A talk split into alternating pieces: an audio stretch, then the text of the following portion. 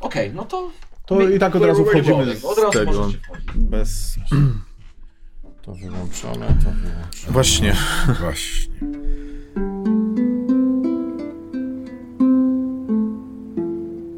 Zakorzeniło się w społeczeństwie mniemanie, że starożytność jako pierwiastek kultury współczesnej pozbawiona jest wszelkiego znaczenia, gdyż z dawien dawna prześcignęły ją postępy myśli nowoczesnej. Znawca sprawy natomiast powie wam, że nasza kultura umysłowa i moralna nigdy tak blisko świata antycznego nie stała, nigdy go tak bardzo nie potrzebowała, a i my też nigdy tak do jego zrozumienia i przyjęcia nie byliśmy przygotowani, jak właśnie w dobie obecnej. Nastręcza się Atoli pytanie, w jaki sposób wykształcenie klasyczne wpływa na umysłowe i moralne udoskonalenie ludzkości. Tadeusz Zieliński, po co Homer, wykład wygłoszony w Uniwersytecie w Petersburgu w roku 1901. Takie jest pochodzenie tytułu naszych rozmów. Po co Homer? A przed mikrofonem Krzysztof Bielawski Dzień dobry. i ja, Jacek Hajduk. Gościem tego odcinka jest Cezary Łasiczka, słuchany i podziwiany dziennikarz TOK FM, więc jest to prawdopodobnie najbardziej osobliwy odcinek i zupełnie nie wiem, gdzie wylądujemy, kto kogo będzie pytał. Cześć, dziękujemy, że przyjąłeś nasze zaproszenie. Dzień dobry, cześć, witam i bardzo się cieszę i bardzo dziękuję za zaproszenie. To pierwszy raz w takiej roli i nie wiem czego się spodziewać i trochę się stresuję. To trochę tak miało być, żeby e, troszeczkę tego stresu było. Myśmy sobie wymyślili właśnie, że chcemy zmienić rolę i trochę odpytywać tych, co normalnie odpytują. I ja bym zaczął może w takim miejscu. Postawię taką tezę, którą przypuszczam będziesz zwalczał, ale żeby ją postawić, zrobię takie krótkie y, greckie wprowadzenie. Mianowicie, no gdzieś pewnie do Arystotelesa nauka była uprawiana w rozmowie. Takim drugim obszarem, gdzie ona rosła, na co patrzymy dzisiaj z, z podziwem, no była sentencja wcześniej. I teraz myślę tak, jeśli chodzi o to drugie, to podejrzewam, że za parę lat zaczną się ukazywać w kolejnych tomach sentencje redaktora Łasiczki, bo jako uparty słuchacz bywa, że sobie wynotowuję te y, konkluzje, które bywają zgryźliwe, uprzejmo złośliwe, ale najczęściej są w punkt i rzeczywiście zostają ze mną na długo. Natomiast jeśli chodzi o ten punkt pierwszy, no to to jest być może w jakiejś części też przedmiot naszego namysłu i naszego pytania, które sobie sami zadajemy o sensowność, cel, wartość naszych życiowych wyborów i profesji, jaką uprawiamy w akademii i poza akademią. I dotyczy to rzeczywiście rozmowy, i Arystoteles pierwszy zaczął pewnie wykładać w taki systematyczny sposób, z czego są oczywiście same kłopoty, dlatego że część tych dzieł, które do nas dotarły, nie są bynajmniej jego autorskimi tekstami, tylko przechowanymi gdzieś przypadkiem notatkami przeciętnie inteligentnego studenta. Ale pilnego. Pilnego, Pilnego tak. studenta. Nie? No i potem cała masa kłopotów na przykład z taką poetyką, prawda? Nie wiemy kompletnie, co z tym zrobić. Przynajmniej z tą częścią, której nie zjadł Jorge. I tak nie wiemy, co z nią, co z nią zrobić. I teraz teza po tym wprowadzeniu moja byłaby taka, że redaktor Łasiczka w TOK FM prowadzi badania interdyscyplinarne, wielodyscyplinowe, na bardzo wielu poziomach, przez rozmowy. I pewnie to jest powód, dla którego strasznie chcieliśmy z Tobą porozmawiać. Po pierwsze, żeby może się czegoś nauczyć. Po drugie, spytać o to, jak Ty to robisz, dlatego że pozwól nam ocenić przez siebie i nasze środowisko, ich skuteczność, to znaczy to są badania skuteczne, to znaczy one rezonują, tak? Czy one powodują to, o co nam chodzi w dydaktyce, w nauce, tak? To, że ludzie szukają, pytają, kupują książki, mm, przeglądają bibliografię, tak? Jakby dla mnie to jest jakaś forma mm, nauki, nie tylko popularyzacji nauki, a ponieważ nas interesuje no, konkretna dyscyplina, której my rezydujemy, związana z szeroko pojętą starożytnością, to takim słowem, kluczem, które tam się pojawia, i na nim chcę zawiesić pierwsze pytanie, do którego nie mogę dotrzeć, to jest y, pytanie, które wynika z tego, co nam wyszeptały warszawskie wiewiórki, mianowicie, że studiowałeś ochronę dziedzictwa. I teraz pytanie pierwsze, co to jest ten heritage, znaczy hereditas? Co, co, to, co to jest to dziedzictwo? Oczywiście, gdybyśmy mogli od razu zmierzać w tym interesującym nas kierunku ze względu na naszą dyscyplinową ciasnotę i na to, że my jesteśmy tymi właśnie pimkami, starożytnikami, tak? I myślimy o y, dziedzictwie y, antyku.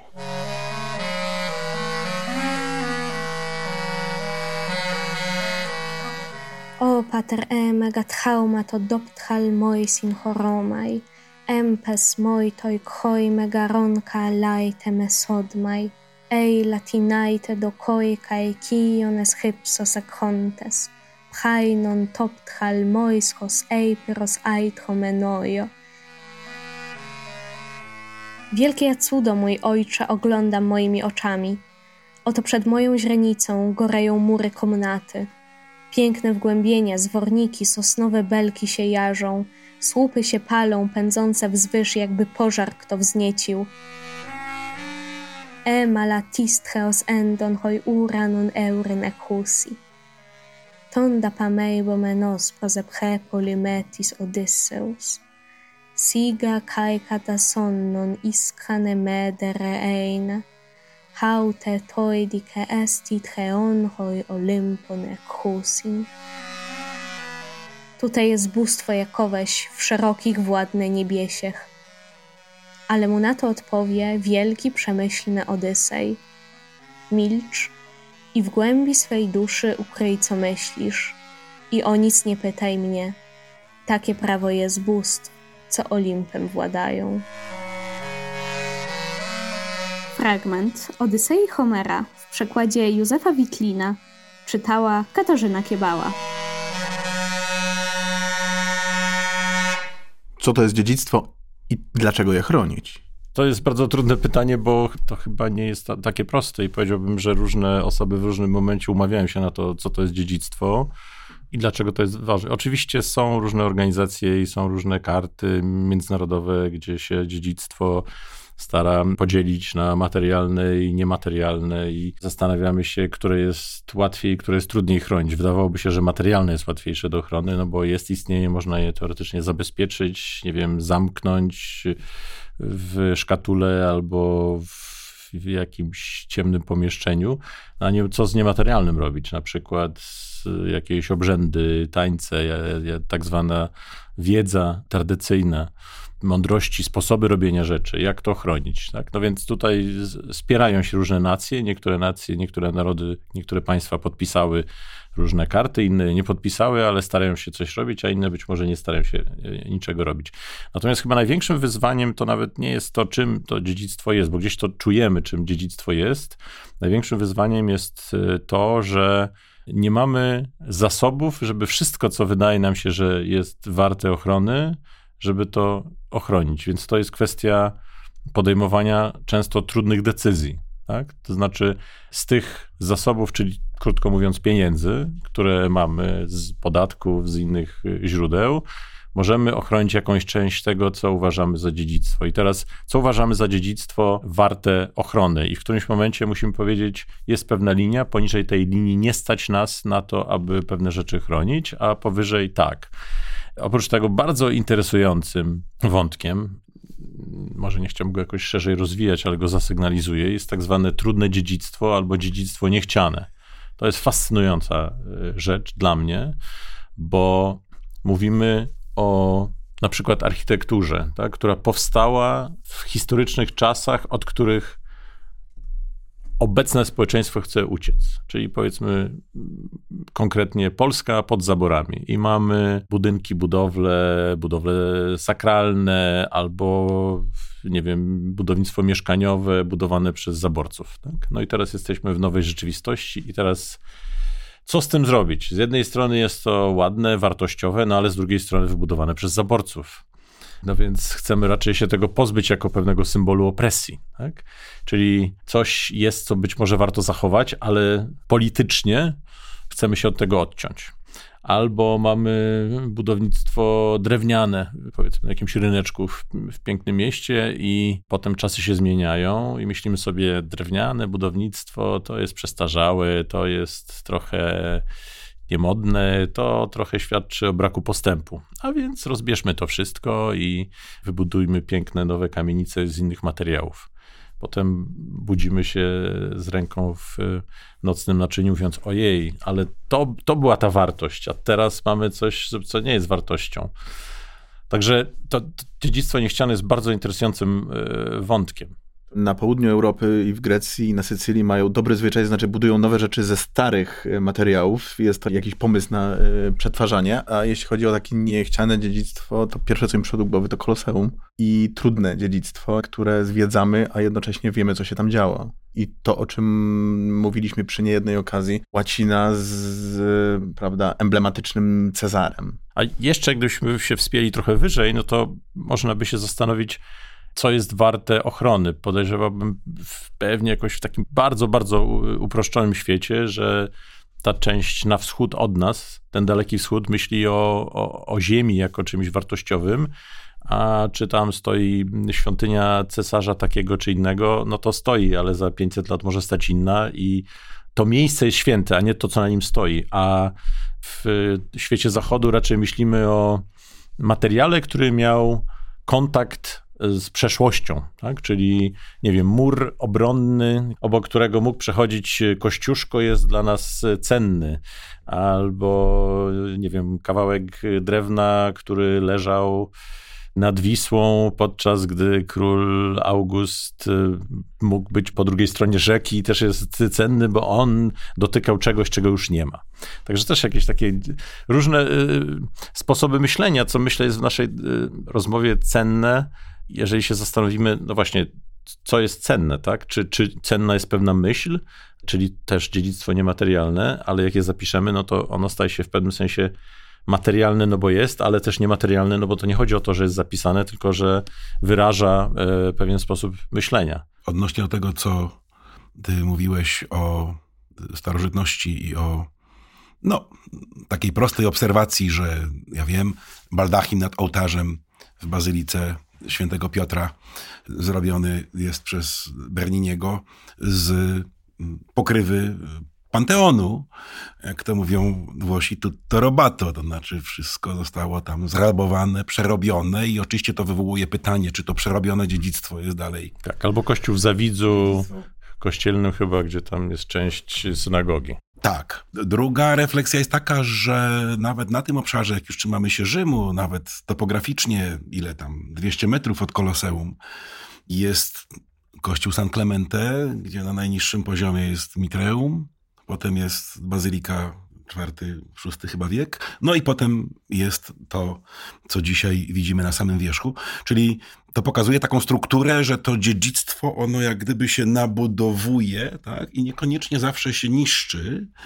Z jakiejś racji jest zachowywane, nawet wtedy, kiedy przychodzą pokolenia przekonane, że ich dziedzictwo jest lepsze jest y, ważniejsze, to jednak tam jest jakaś intuicja, która być może wiąże się z tą koncepcją jakiegoś, nie wiem, genius loci, tak? Przekonania, że są miejsca, które w sposób nie mieszczący się w żadnej ideologii przechowują jakąś strasznie ważną energię, tak? Jak, nie wiem, Teodozjusz zamyka Eleusis, to symbolicznie wprowadza tam chrześcijańskich mnichów, a nie równa to z ziemią. Coś takiego. Więc to, to myślenie o, o dziedzictwie w perspektywie antyku i tej kultury, o której myślimy, już pokazuje nie tylko ten dylemat, o którym ty mówiłeś, znaczy co jest albo nie jest y, dziedzictwem, kto o tym decyduje, w jakim momencie, na podstawie jakich kryteriów, na ile one są polityczne, na ile są religijne, na ile są ideologiczne,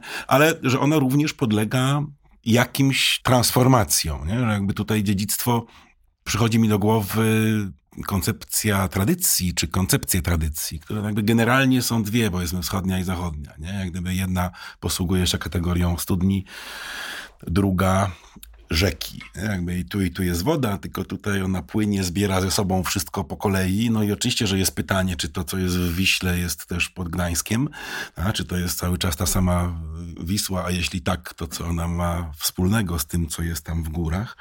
A w przypadku tej pierwszej koncepcji studni, no sytuacja jest trochę inna, no bo tam jakby ta woda z tym przekonaniem, że ona jest czysta tylko w tym jednym miejscu, prawda? I trzeba ją chronić, tak? Ona musi być niezanieczyszczona, niezasypana, obroniona, prawda? To są chyba też, nie wiem jak ty myślisz, to są dwa, dwa też podejścia do tego dziedzictwa, o którym mówimy. Tak, nie? ale dla mnie w ogóle to myślenie o, o mm, wschodzie i zachodzie jest też ważne z punktu widzenia myślenia o tym, co jest ważne. Czy ważne jest y, szczęście, pomyślność, bezpieczeństwo zbiorowości grupy, czy ważne jest szczęście, pomyślność, bezpieczeństwo jednostki. I to jest spór nierozstrzygalny, no bo w części świata mówimy, to nasze myślenie o tym, co jest ważne, czyli to szczęście jednostki jest najważniejsze i z tego powodu prawa człowieka, przemiany, rozwój cywilizacyjny i także ta, te, te misje niesienia kaganka oświaty do tych, którzy nie wiedzą, jak jest, tworzą właściwie nasz świat. Tak? A druga część myśli, nie, nie, nie, nie. To jakie prawa człowieka? Przecież jednostka jest nieważna. Ważna jest rodzina, grupa, miasto i tak dalej, i tak dalej. To oni nie wiedzą, jak można się koncentrować na jednostce, skoro i tak dalej. I to jest nierozstrzygalne, no bo musielibyśmy wyjść poza system, ktoś coś i powiedzieć, ta strona ma rację albo tamta strona ma rację. A dopóki tego nie mamy i wydaje się, że mieć nie będziemy, no to zawsze jesteśmy skazani na przekonywanie tych innych albo nas samych, że to my mamy rację, bo no bo co, bo nas jest więcej, albo bo my zaczęliśmy wcześniej, no i tu zaczyna się problem, bo co, cóż by to miało znaczyć?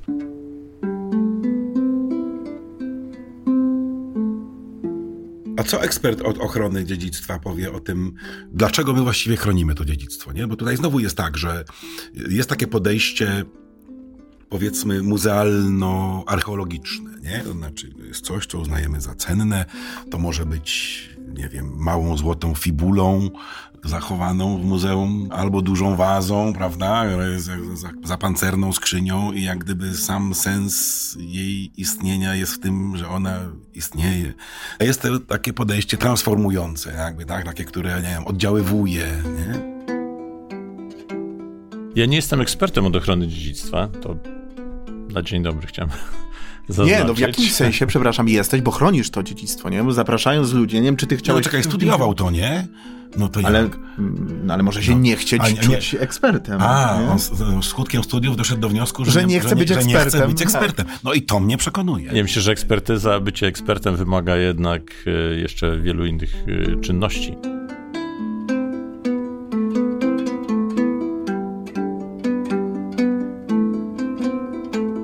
To są, myślę, bardzo trudne kwestie. E, takie zarządzanie dziedzictwem, no bo ono się dokonuje zarówno na jakimś takim szczeblu międzynarodowym, jak i na szczeblu państwowym, ale też e, na tym szczeblu najniższym, czyli nie wiem, lokalne muzeum, czy chociażby to, że przekazujemy z pokolenia na pokolenie pewne umiejętności. Ale ja bym chciał wiedzieć, co stoi za tym, za tymi twoimi różnymi rozmowami, nie? To znaczy, czy tobie leży na sercu zachowywanie dziedzictwa?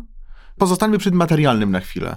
Czy dla ciebie to jest ważne, żeby udać się na stanowisko archeologiczne, żeby w muzeum się zawiesić na jakiejś wazie właśnie przysłowiowej?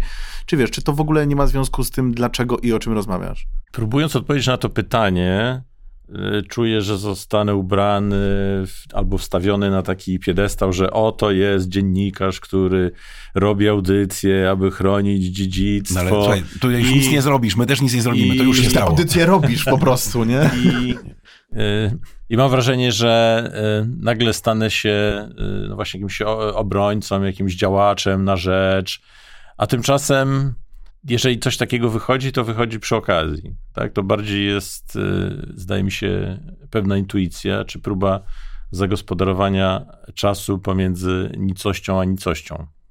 Bo to, to, to też jest ciekawe. Y, teraz czytam taką interesującą książkę, która się nazywa Pochwała porażki, cztery lekcje pokory. I autor we wstępie zwraca uwagę, albo przypomina może, tak, że właściwie wszystko, co robimy na poziomie naszego życia, zdrowia, próby osiągnięcia sukcesu, biznesu, relacji międzynarodowych, wojen, pokoju, pisania książek, tworzenia systemów filozoficznych, ochrony dziedzictwa, to wszystko i tak kończy się porażką. Właściwie samo życie ma wpisaną w siebie porażkę, no bo jest ta nicość, która jest przed nami, jest ta nicość, która jest po nas.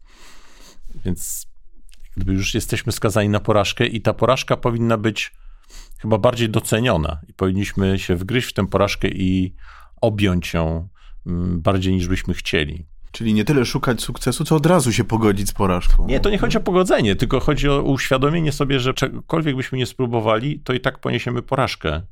Każdy z nas w, każdym, w którymś momencie. Płujemy w stronę, mam wrażenie, strasznie poważnej fi filozofii, ale nie wiem, czy, czy pójdziemy tym tropem. Nie, to nie chodzi o poważną filozofię, ale... Y no jak nie, no to, to, to, to ciągnie jakimś... Między nicością a niecością się znaleźliśmy nagle, nie? No bo, to, jakimś tak głęboko jest. egzystencjalnym pesymizmem, który mnie osobiście jest strasznie bliski.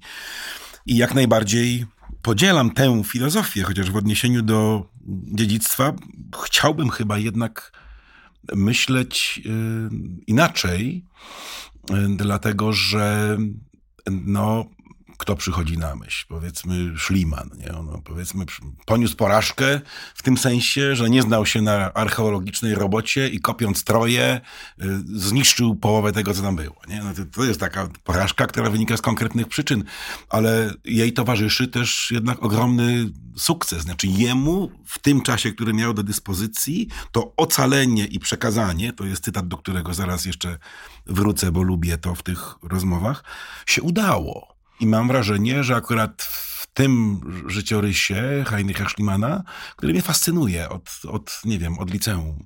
Jest całe pasmo różnych y, porażek, jest trochę kryminalistyki, jest trochę kradzieży, jest trochę różnych szwindli, ale jest jednak ogromne pasmo wielkiego sukcesu, y, którego my jesteśmy beneficjentami po upływie mm, prawie 200 lat. Więc nie, nie, nie do końca bym podzielał tą wizję i pozwoliłbym sobie jeszcze skomentować nieekspercko i skrajnie subiektywnie, że twoja próba strącenia siebie samego z piedestału nie bardzo się powiodła. Tak, tak, mi się wydaje. Ale gdybyśmy wrócili do tej dyskusji właśnie, co jest dziedzictwem w tym zakresie, który nas interesuje, którym się wszyscy zajmujemy. My może intensywniej, ty czasami, pomiędzy nicością a nicością, to trzymając się tej twojej wizji, znaczy, e, rozmowa o, e, o Dionizosie, o wykopaliskach e, w Egipcie czy gdzieś w Syrii, ona służy zaspokojeniu ciekawości, zabiciu czasu między tymi nicościami? Częściowo tak, ale powiedziałbym, mm, przy okazji y, rozmowy chciałbym dowiedzieć się rzeczy, których nie wiem, albo których nie mogłem wiedzieć wcześniej, bo właśnie okazały się przy okazji wykopalisk na przykład, tak? Albo przy okazji badań autora książki czy autorki innej książki. Ale też muszę i chcę pamiętać o tym, że słuchają mnie słuchacze i słuchaczki. Więc gdyby chodziło tylko o zaspokojenie mojej ciekawości, no to mógłbym się z kimś umówić na spotkanie i, albo zapisać na kurs i po prostu wysłuchać tego, albo przeczytać pięć książek na jakiś temat. Więc staram się chyba jakoś postawić w w roli kogoś, kto w imieniu tych osób, które potencjalnie ten temat zainteresuje, wypytać się i dowiedzieć. Tak? Czyli staje się w pewnym sensie takim samozwańczym rzecznikiem, jeżeli tak mogę powiedzieć. Skąd wiem, że ktoś chce tego słuchać? Nie wiem. Na początku nie wiem. To jest taka e, czasami droga bardzo intuicyjna, no ale szybko okazuje się, czy coś jest ciekawe, czy coś jest nieciekawe. Ludzie komentują, piszą, że coś sprawiło, że na przykład sięgnęli po lekturę, albo zamówili książkę, albo zaczęli się interesować, albo, bo tak też się zdarzało, że zaczęli pisać książkę, albo że ich życie w jakiś tam sposób się, się zmieniło, ale też dostaję sygnały, że a ten temat to jest zupełnie do niczego. No, na szczęście można to korygować, tak? Więc jeżeli temat jest ciekawy, to oznacza, że gość czy temat powinien powrócić, dopóki będzie ciekawy, a jeżeli jest nieciekawy, no to powinien zniknąć. Użyłeś sformułowania, że czujesz się takim trochę samozwańczym rzecznikiem i doskonale to rozumiem. Natomiast pytanie, jakie mi się pojawia, dotyczy tego, rzecznikiem jakich interesów ty jesteś. To znaczy, czy to jest klub ludzi ciekawych świata? Nie chciałbym być członkiem żadnego klubu, który przyjmuje takich ludzi jak ja. Tak, dos, doskonale. Woody Allen, doskonale, tak jest. Ale domyślam się, że można być rzecznikiem, nie będąc członkiem klubu. Świat jest ciekawy. Myślę, że świat jest niesłychanie ciekawy i warto zaglądać gdzieś pod kamień za ramę obrazu do starej piwniczki, a zdaje mi się, że czasami i oczywiście rozumiem, dlaczego tak jest, ale koncentrujemy się zbytnio na pewnych tematach. Polska należy do tych e, państw, e, gdzie polityka nagle stała się ważnym tematem dla wszystkich.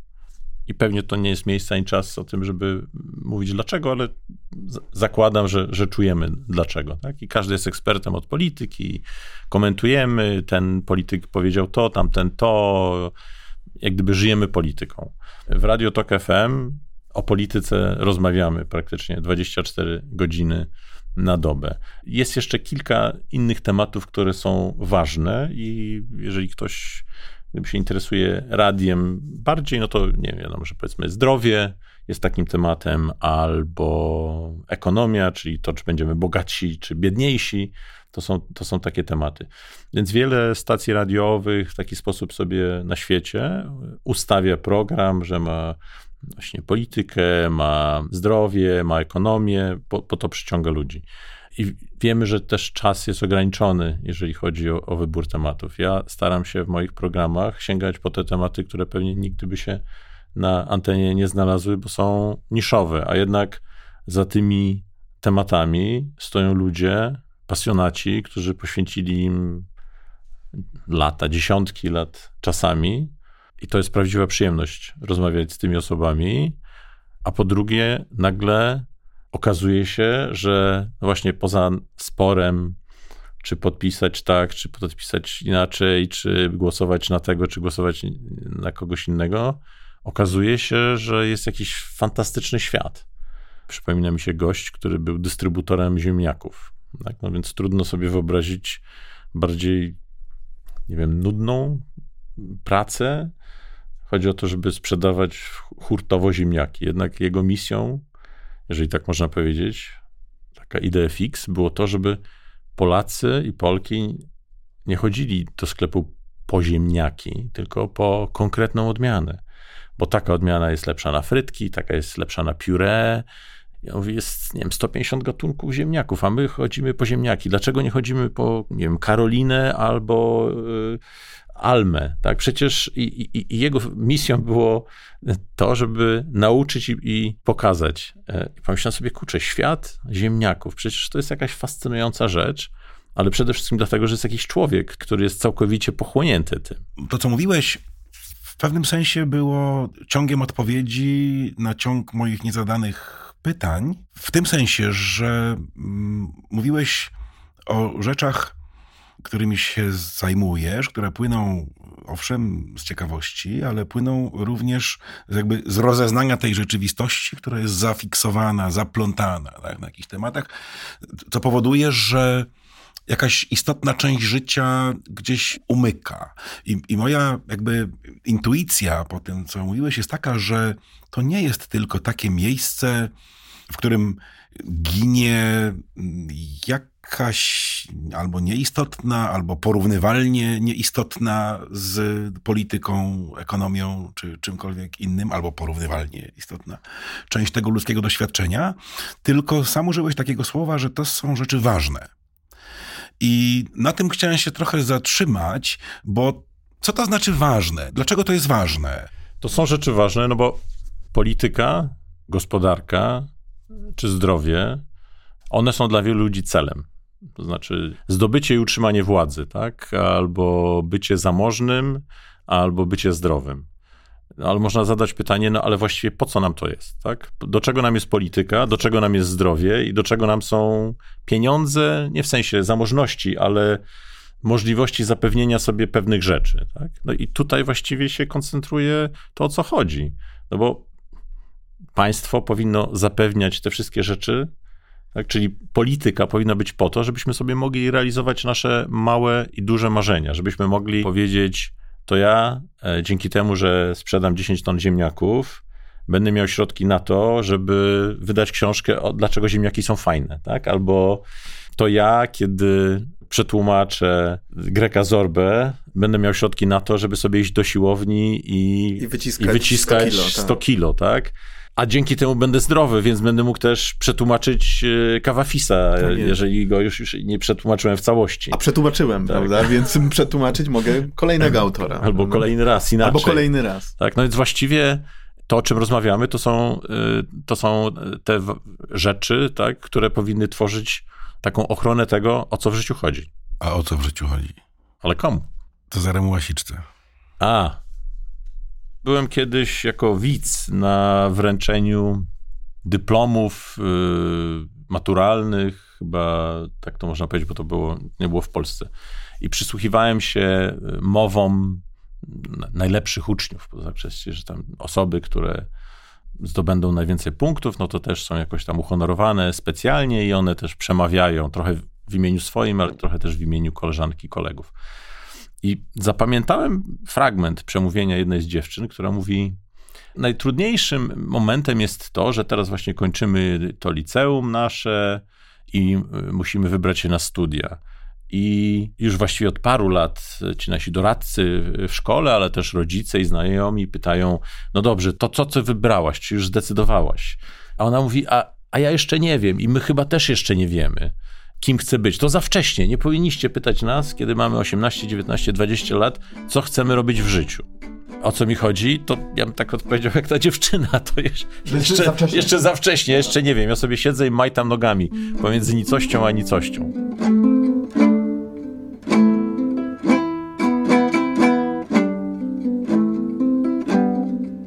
Świetnie, bardzo dziękuję.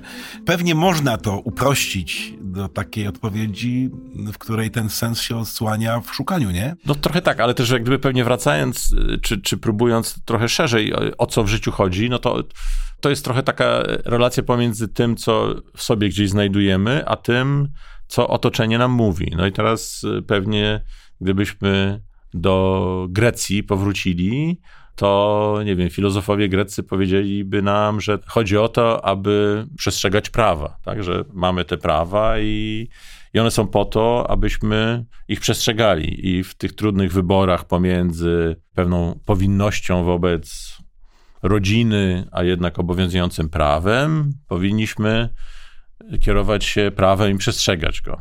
Albo powinniśmy doprowadzić do tego, aby wyrządzone zło zostało ukarane, bo to jest gorsze niż samo wyrządzone zło. No ale gdybyśmy się pewnie zwrócili do osoby, która mieszka we współczesnych Stanach Zjednoczonych, no to być może w jednym stanie byśmy usłyszeli, że chodzi o to, aby, nie wiem, skumulować jak największy majątek. W innym byśmy usłyszeli, że może chodzi o to, żeby się rozwijać i żeby móc co chwila zaczynać od nowa i po karierze handlarza nieruchomości zostać artystą.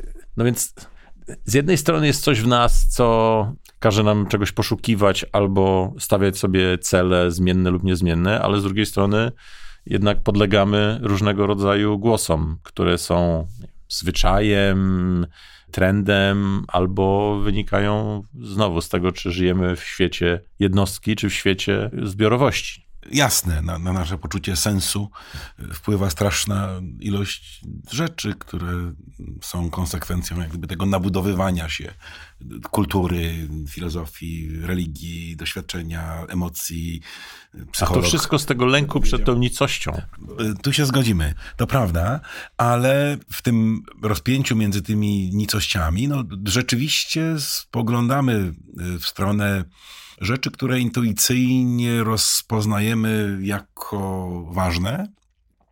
Wtedy właśnie, kiedy próbujemy definiować te pytania, no, które tworzą sens naszego życia, jeśli mogę e, próbować jakoś skonkludować tą opowieść e, o przemówieniu szkolnym. Keep going, tak, jakby i oczywiście, że te sensy się zmieniają, bo, bo jesteśmy, bo jesteśmy w drodze, tak jak ten świat, przez który idziemy, też jest też jest w drodze. Ale gdybyśmy mogli spróbować wrócić na chwilę do tego konkretu, który jest naszym podwórkiem, przepraszam cię za to, ale no, intryguje nas.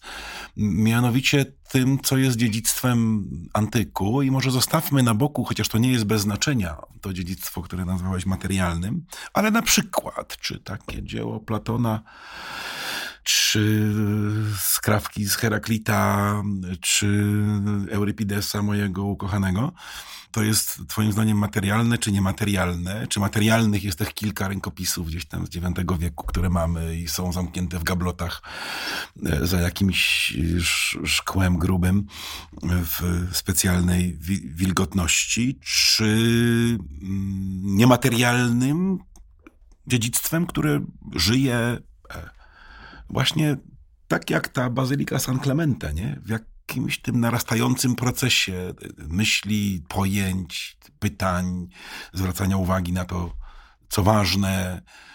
Jak to jest? Myślę, że jeżeli by przeanalizować te teksty, to pewnie można by je podzielić na pewną grupę, która mówiłaby o tym, jak żyć albo co jest ważne, a druga grupa to by była grupa pewnych obserwacji na temat człowieka.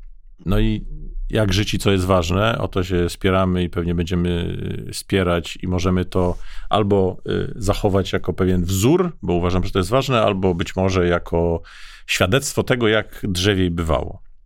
Natomiast y, pewne obserwacje na temat człowieka, nie wiem, emocji, namiętności pomagają pewnie nam zrozumieć to, co się wokół nas dzieje.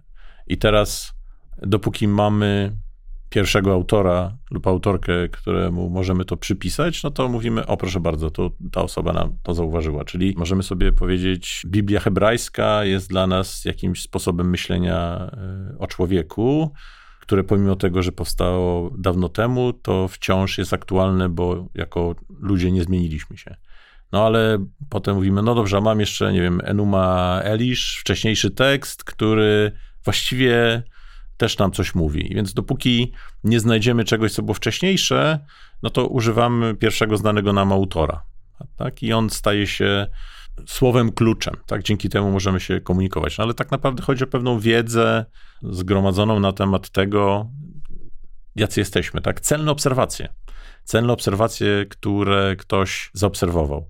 Jeżeli przyjrzeć się popularnym serialom czy filmom hollywoodzkim, ale nie tylko, no to ktoś mógłby zaznajomiony nie wiem, z Grecją mógł powiedzieć, ale zaraz, to przecież wszystko już było. Tak? Ta historia już została opowiedziana. No tak, ale ona jest wciąż opowiadana. Tak? Model pod tytułem ona kocha jego, a on jej nie, bo kocha kogoś innego i co z tego wynika, jest modelem, który stworzył setki, tysiące filmów. Tak? Więc to dziedzictwo, jeżeli na nie spojrzeć jako na coś wartego zachowania, nie bardzo rozumiem, jak to można zachować lub nie, no bo jest to pewna trafna, celna obserwacja na temat tego, jacy jesteśmy. No więc jeżeli ono przepadnie na pergaminie skądś tam, to zachowa się gdzie indziej, tak? Jeżeli nie Biblia hebrajska albo Arystoteles, to może Szekspir albo Norwid albo Olga Tokarczuk. tak? Ale to jest trochę takie samo napędzające się, może nie bardzo, ale taki samo pączkujący organizm, że wśród nas są osoby, które żyją i się nie zastanawiają, albo gdzieś tam dążą, a są tacy, którzy mówią zaraz, zobaczmy, co się dzieje, zobaczmy, co nas napędza, dlaczego robimy to, co robimy, co nas i tak dalej, i tak dalej. No tak, bo to jest chyba myślę, coś więcej niż, jak to powiedziałeś, pewna wiedza o nas samych, która jest no, w takiej sztafecie trochę, tak, jakby przekazywana tam w procesie recepcji, translacji, przekształceń, nie? Jakby tutaj jest chyba ta metafora rzeki potrzebna. Jesteśmy gdzieś pewnie koło Płocka, a tam pod Toruniem już jest ta twoja nicość. No ale to płynie, tak, cały czas i, i, i zbiera ze sobą to, to, to wszystko. I teraz to jest y, obserwacja, myślę, strasznie fajna i też taka, która pozwala przy całym egzystencjalnym pesymizmie drogi ku nicości, który, proponujesz, jednak dosyć pogodna, nie? Znaczy taka, że to jest pewna ta ważność, jakby ona weryfikuje się w tym, że z czasem rośnie, nawet jeśli się zmienia, cały czas nam towarzyszy. Ona jest czymś więcej niż wiedzą, bo jest gdzieś w nas, tworzy nas tym, czym jesteśmy. I teraz jakby istota pytania, które my sobie zadajemy, myśląc o tym, czy na przykład gdyby Jacek został ministrem edukacji, należy zlikwidować wszystkie instytuty filologii klasycznej, czy nie? To znaczy, czy właśnie z racji tego, że ta rzeka płynie i to już jest zebrane, jest w nas, nie? czy my musimy, czy powinniśmy ciągle wracać, ciągle uczyć te dzieci czytania tego Homera, cały czas tego samego, cały czas od nowa, w pewnym sensie cały czas tak samo? Czy trzeba to robić, czy czy nie trzeba, czy to jest ważne. Tak? Jakby to słowo ważne ty użyłeś pierwszy raz i strasznie się do niego przywiązałem. Oczywiście dlatego, że uważam, że to jest ważne i oczywiście dlatego, że uważam, że należy kształcić. Oczywiście dlatego, że trzeba umieć Homera czytać po grecku, to jest, to, to, to jest jasne. Ale co ty myślisz o tym? Odpowiedź na pytanie jest prosta, natomiast realizacja tej odpowiedzi nie jest prosta. No bo jedną rzeczą jest to, co uważamy za ważne, a drugą rzeczą jest to, w jakim otoczeniu działamy i na co nam to otoczenie pozwala. Przykład możemy jako, nie wiem, minister edukacji, minister kultury dojść do wniosku, że Homer już się wyczerpał, że właściwie albo go znamy, albo wystarczy przeczytać parę zdań i tak nas to do niczego nie doprowadzi, tak? No cóż z tego, kiedy na przykład mamy Emily Wilson, która mówi, a ja czuję, że Homera można odczytać na nowo, w innej perspektywie, w kobiecej bardziej albo feministycznej. Świetnie, pani profesor, to niech pani sobie to przetłumaczy na nowo. No to pani profesor sobie przetłumaczyła na nowo. Jej sukces polegał na tym, że znalazła wydawcę. Tak? Wydawca książkę wydał, no i teraz jest kolejne nowe tłumaczenie Homera. Można po nie sięgnąć, można je przeczytać, można się spierać, czy to słowo zostało trafnie, czy nie za bardzo odleciała, czy i tak dalej, i tak dalej. Tak? Ale jej sukces polega na tym, że znalazła wydawcę. No dobrze, inny jest inna pani profesor, która wpadła na pomysł, żeby przetłumaczyć Rigwedę. No i znowu możemy się zastanawiać, czy Rigweda jest ważna, czy jest nieważna. Pewnie chyba wszyscy dojdziemy do wniosku, że jest ważna, no ale teraz czy przetłumaczenie Rigwedy jest czymś, na co warto wydawać pieniądze? Wielu wydawców polskich uznało, że nie, że kto czyta Rigwedę, to znaczy może nawet nie o to chodzi, kto czyta, tylko kto kupi Rigwedę, no bo to jest przecież model biznesowy, tak, więc musi się opłacać. No więc ponieważ nikt Rigwedy nie kupi, no to nie opłaca się wydawać tłumaczenia polskiego Rigwedy. No, znaleźli się tacy, tak, którzy to wydali. No i, i, i tu jest pewien taki rozłam pomiędzy tym, co jest ważne, ale co z tego, że to jest ważne, jeżeli nie możemy z tym nic zrobić. Czasami coś jest ważne, ale ginie i umiera, bo nie przekonaliśmy e, otoczenia albo z innych powodów nie udało się przekonać osób do tego, żeby coś zachować, przetłumaczyć, wydać, wydać po raz kolejny. Zresztą, skoro mówimy o, o, o Grekach, no to przecież sporo greckich tekstów zachowało się dzięki arabskim tłumaczeniom. Tak? Więc znowu, ktoś uznał, że to jest ważne, ale nie zatrzymał się w momencie konstatacji, tylko poszedł dalej tłumacząc, przechowując, wydając, robiąc wokół tego szum. To chciałeś usłyszeć. Tak, to mniej więcej chciałem usłyszeć. Tytuł, jak, jak dobrze wiesz, tej serii jest od Zielińskiego z książki Po co Homer, z tego słynnego wykładu. Natomiast jak mówiłeś przed chwilą, to przypomniało mi się takie zdanie Zielińskiego z tego wykładu z 1901 roku, mianowicie, że społeczeństwo współczesne zżyło się z myślą, że filologia klasyczna jest nauką przetrząśniętą wzdłuż i wszerz. Nauką, która żadnych już ciekawych zagadnień nie stawia przed pracą twórczą. Jedna z części tej twojej wypowiedzi miała mniej więcej taki, taki sam wydźwięk. Oczywiście tak samo jak u Zielińskiego w zdaniu następnym, tak samo jak u ciebie drugie czy kolejne zdanie tej tezie przeczy.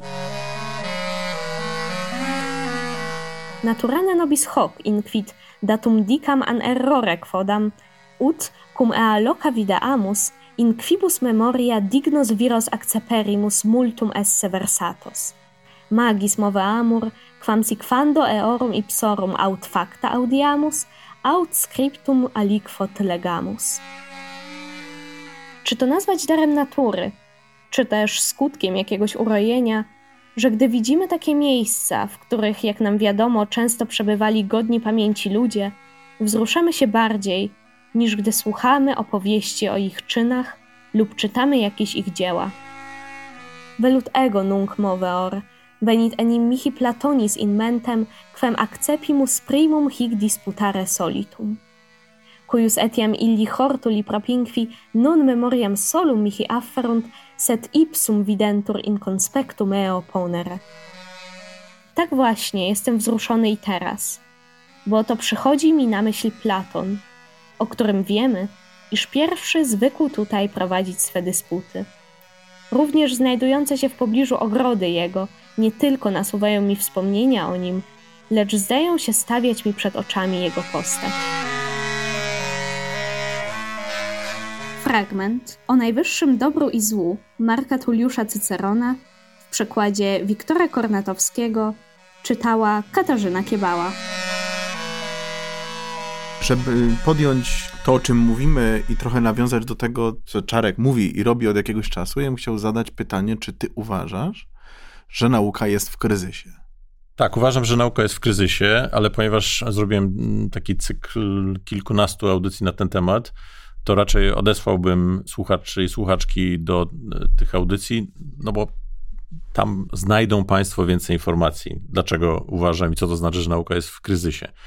Ja myślę, że kiedy mówimy o nauce, to jest to bardzo pojemny termin, tak? I można trochę jak e, ze sztuką powiedzieć, że mamy sztukę i pewnie mamy narzędzia, żeby ocenić, czy jakieś dzieło sztuki jest dobrze skomponowane, czy jest dobrze wykonane, czy przetrwa czas, czy trzeba je konserwować. A oprócz tego mamy rynek sztuki. I rynek sztuki kieruje się trochę innymi prawami. To znaczy, coś, co jest dobrze skomponowane, niekoniecznie musi być drogie. Coś, co jest złą sztuką, może być horrendalnie drogie. Tak? To, to są zupełnie inne reguły. No i podobnie chyba jest w nauce. Czyli z jednej strony mamy robienie nauki, że tak brzydko powiem, a z drugiej strony mamy instytucje i cały system, który wokół nauki jest i chociażby system edukacji, tak? No i pytanie, w którymś momencie zdecydowaliśmy się na jakiś model, on trwa, trwa, trwa, ale nie było chyba takiego momentu, żeby powiedzieć, no dobrze, minęło, nie wiem, 100 lat, 200 lat, 300 lat, y, zatrzymajmy się i zobaczmy, czy to działa. Albo co to znaczy, że działa, co to znaczy, że nie działa i o co nam, o co nam chodzi w nauce.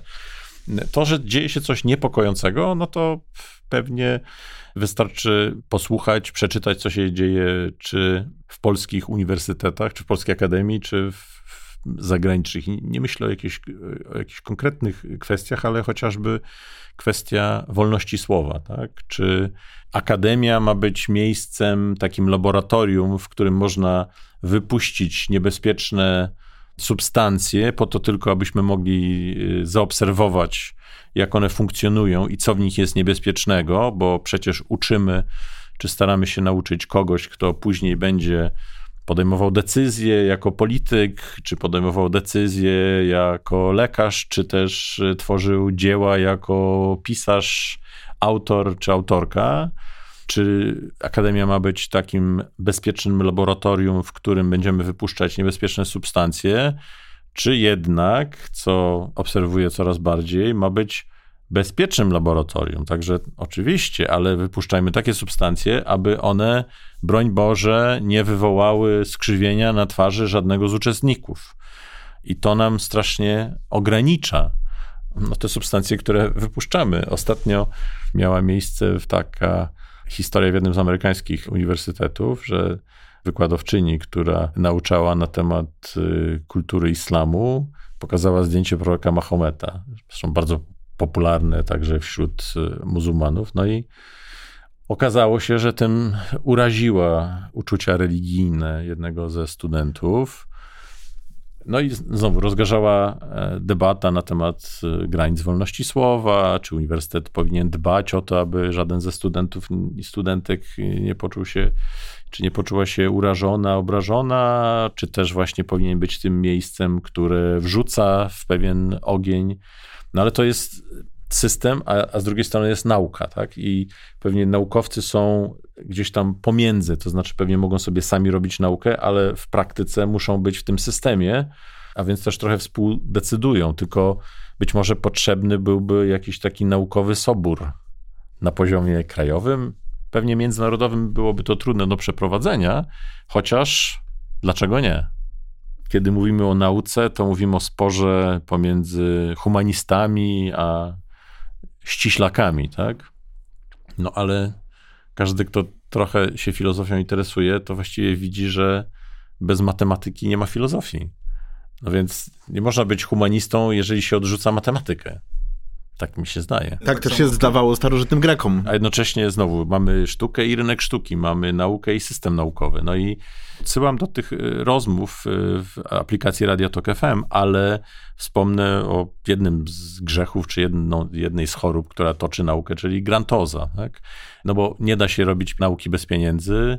Tych źródeł, z których pieniądze mogą płynąć, czy liczba tych źródeł jest ograniczona, że możemy je podzielić na jakieś grupy, no i, i, trochę naukowcy stają się niewolnikami tego, skąd pieniądze płyną, tak, ale też, rozumiem, starają się zabezpieczyć przed tym, może e, tworząc poddziedziny albo podinstytuty. Kiedyś, pamiętam, miałem taki program, jak spowodować, żeby na przykład wykładać na uniwersytecie jakiś, albo mieć jakąś taką małą katedrę, w jaki sposób kolor wykładziny wpływa na długość życia, czy samopoczucie prowadzącego, czy prowadzącej audycję. I to się da zrobić. Tak? Najpierw można napisać właśnie jakiś artykuł, który być może zostanie wyśmiany, ale możemy napisać kolejny artykuł, tak? możemy stworzyć jakąś grupę, możemy w końcu zrobić konferencję na ten temat i w którymś tam kroku tym, którzy finansują naukę, trudno będzie odmówić chociażby jakiejś części środków na najbardziej absurdalny pomysł. To tylko od naszego samozaparcia zależy y, to, tak. No i oczywiście to jest może zabawne, może trochę też y, tragiczne, ale, no ale żyjemy w takim świecie, że w tej walce o to, żeby zabezpieczyć sobie, oczywiście pozytywnie myśląc, y, środki na to, żeby móc prowadzić według nas najważniejsze badania, czy najważniejszą działalność naukową na świecie, no, musimy się wszyscy przykryć tą samą za krótką kołderką. No tak, czyli trzeba zwołać sobór. Pytanie, kto jest papieżem i mógłby to zrobić. I myślę, że to jest pomysł w sumie fajny, ale. Ale nierealny, bo wiadomo, nierealny. że wiadomo, że akademia też tak. jest matką, która karmi swoje dzieci, więc nie widzę, aby te dzieci przeprowadzały reformę, która je odstawi od źródła pokarmu. No właśnie, no bo pytania, jakie sobie zadajemy, no też niekiedy próbujemy formułować bardzo konkretnie, nie? To znaczy, myśląc z, z takiego miejsca, w którym my na co dzień przebywamy, czyli studiów nad starożytnością, tak czy inaczej rozumianą w takiej czy innej y, formie, czy postaci dziedzictwa zachowaną, patrzymy przed siebie, no, mam pokusę powiedzieć, że coraz bardziej będziemy tam widzieć to, co ty lubisz najbardziej, czyli tą, tą nicość, ale z drugiej strony mamy poczucie, że to, co robimy jest, znowu ciebie zatytuję, kurczę, ważne, jest sakramencko fajne. Jest ważne też z takiego punktu widzenia, który jest zupełnie niezwiązany z, z finansowaniem nauki, punktami za publikacje, grantami, tylko jest jak gdyby miejscem doświadczenia niebywałej satysfakcji bycia sobą w tym punkcie historii, w którym jesteśmy i jakimś takim lustrem, w którym rzeczywiście może trochę lepiej się rozumiemy, sami się rozumiemy, jak się, jak się w nim przeglądamy. I ja bym nie chciał, żeby tym, co widzimy za następnym zakrętem jest ta nicość i się zastanawiamy, tak, no soboru nie zwołamy, zwłaszcza, że nie bardzo wiem, z kim by tutaj tak naprawdę dyskutować, bo tak jak powiedziałeś, no pewnie albo w tym samym pokoju, albo w pokoju obok byliby ci, którzy tą naukę finansują i ostatecznie niezależnie od tego, jaką byśmy przyjęli konstytucję, no to ona i tak potem przejdzie przez tamten pokój, nie? I wróci zupełnie inna. Więc to kompletnie nie ma żadnego sensu.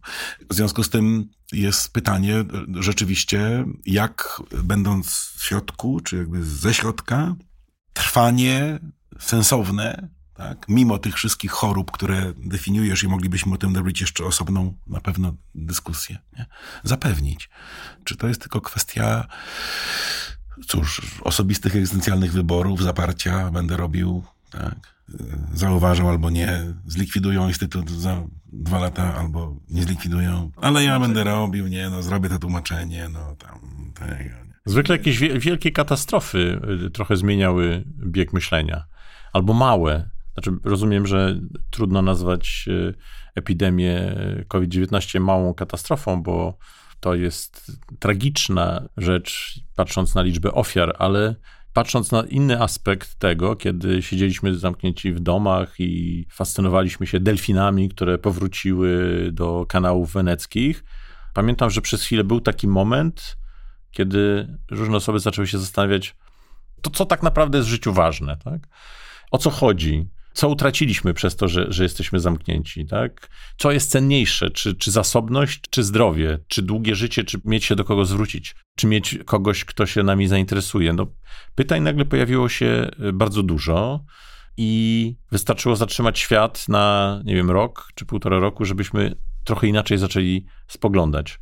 Wydaje się, że, że już zapomnieliśmy o tym, chociaż z pewnością zmienił się sposób chociażby świadczenia pracy, że nagle okazuje się, że możemy pracować z domu. Czy to jest dobre, czy złe? No znowu, pewnie dla nas jest to dobre, dla niektórych z nas, ale jednocześnie to jest, też jest dobre dla e, osób, które nas zatrudniają i myślą sobie, świetnie, to już nie będę musiał inwestować w biuro na 500 osób. Wystarczy, że inaczej to rozwiąże.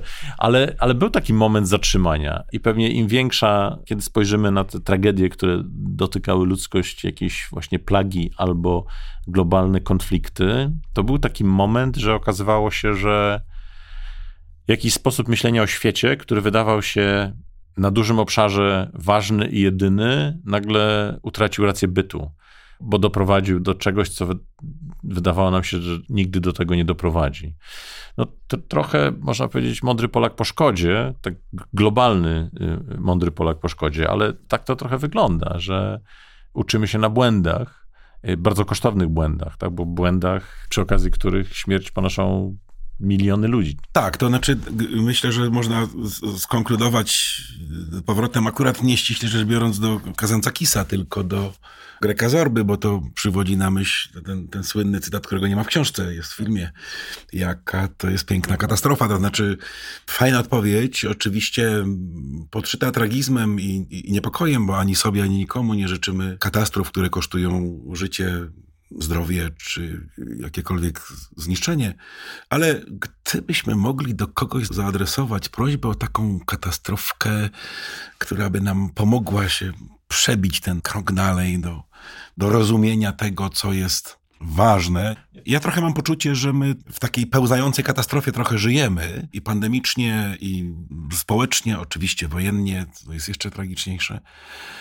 I przy tych wszystkich podziałach, które się pogłębiają i że to jest mm, jakiś taki okres, nie wiem, po trenerowsku mówiąc, liminalny, nie? I że on, on, on nie może być za długi, że trochę jesteśmy może z, zmęczeni, nie? Jakby, że, że trochę próbuję rozwijać tą twoją myśl o katastrofie, że trudno mówić, że mamy nadzieję na katastrofę, ale e, z drugiej strony tych przesileń jest tak dużo, z tylu miejsc, że chcielibyśmy chyba, żeby to gdzieś się przekręciło, bo powiedziałbym w pewnym sensie, może strasznie nawet, ale poniekąd trochę za każdą cenę. Nie? To znaczy, że, że w kryzysach też nawet osobistych niekiedy się je przeżywa i ma się poczucie, że już godzinę, dwie jeszcze dam radę, a potem już nie, już, już niech się stanie co chce. Że to się musi przekręcić. I ten liminalny stan gdzieś się kończy i mam trochę nadzieję, że te rozmowy też, ta rozmowa z tobą, za którą strasznie dziękuję, strasznie ważna jest dla mnie, że one nam pomagają na tym limenie jakoś dotrwać do tego momentu, kiedy to się przekręci. I może to jest to, co możemy robić, nie?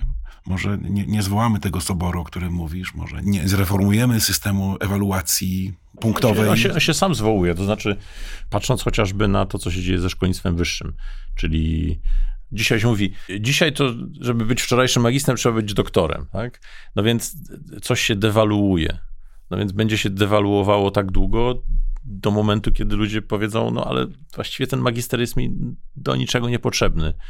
A więc skoro magister jest do niczego niepotrzebny, albo on nie otwiera tylu drzwi, ile kiedyś otwierał, no to nie będzie popytu. Skoro nie będzie popytu, no to nie będzie podaży. Więc ten system też się trochę sam koryguje. Tak? Być może wtedy będzie więcej studiów doktorskich. Znaczy my trwamy w przesileniu, dosyć jasno umiemy to diagnozować i to, co ty robiłeś tych audycjach, do których słusznie odsyłasz tych, którzy nas słuchają i to nad czym my debatujemy, jak gdyby codziennie, co rok, składając te wszystkie raporty, licząc te wszystkie punkty, w które kompletnie nie wierzymy, w które nie wierzą również ci, którzy każą nam je wykazywać.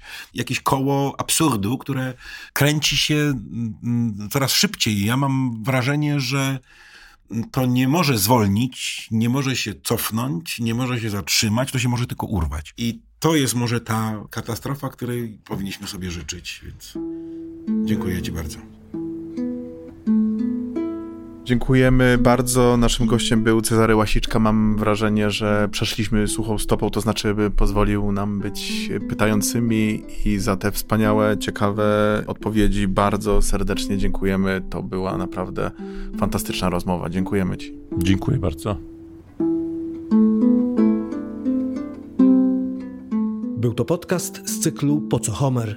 Rozmawiali Krzysztof Bielawski, Jacek Hajduk i Cezary Łasiczka. Fragment Odysei Homera i o najwyższym dobru i złu Marka Tulliusa Cycerona czytała Katarzyna Kiebała.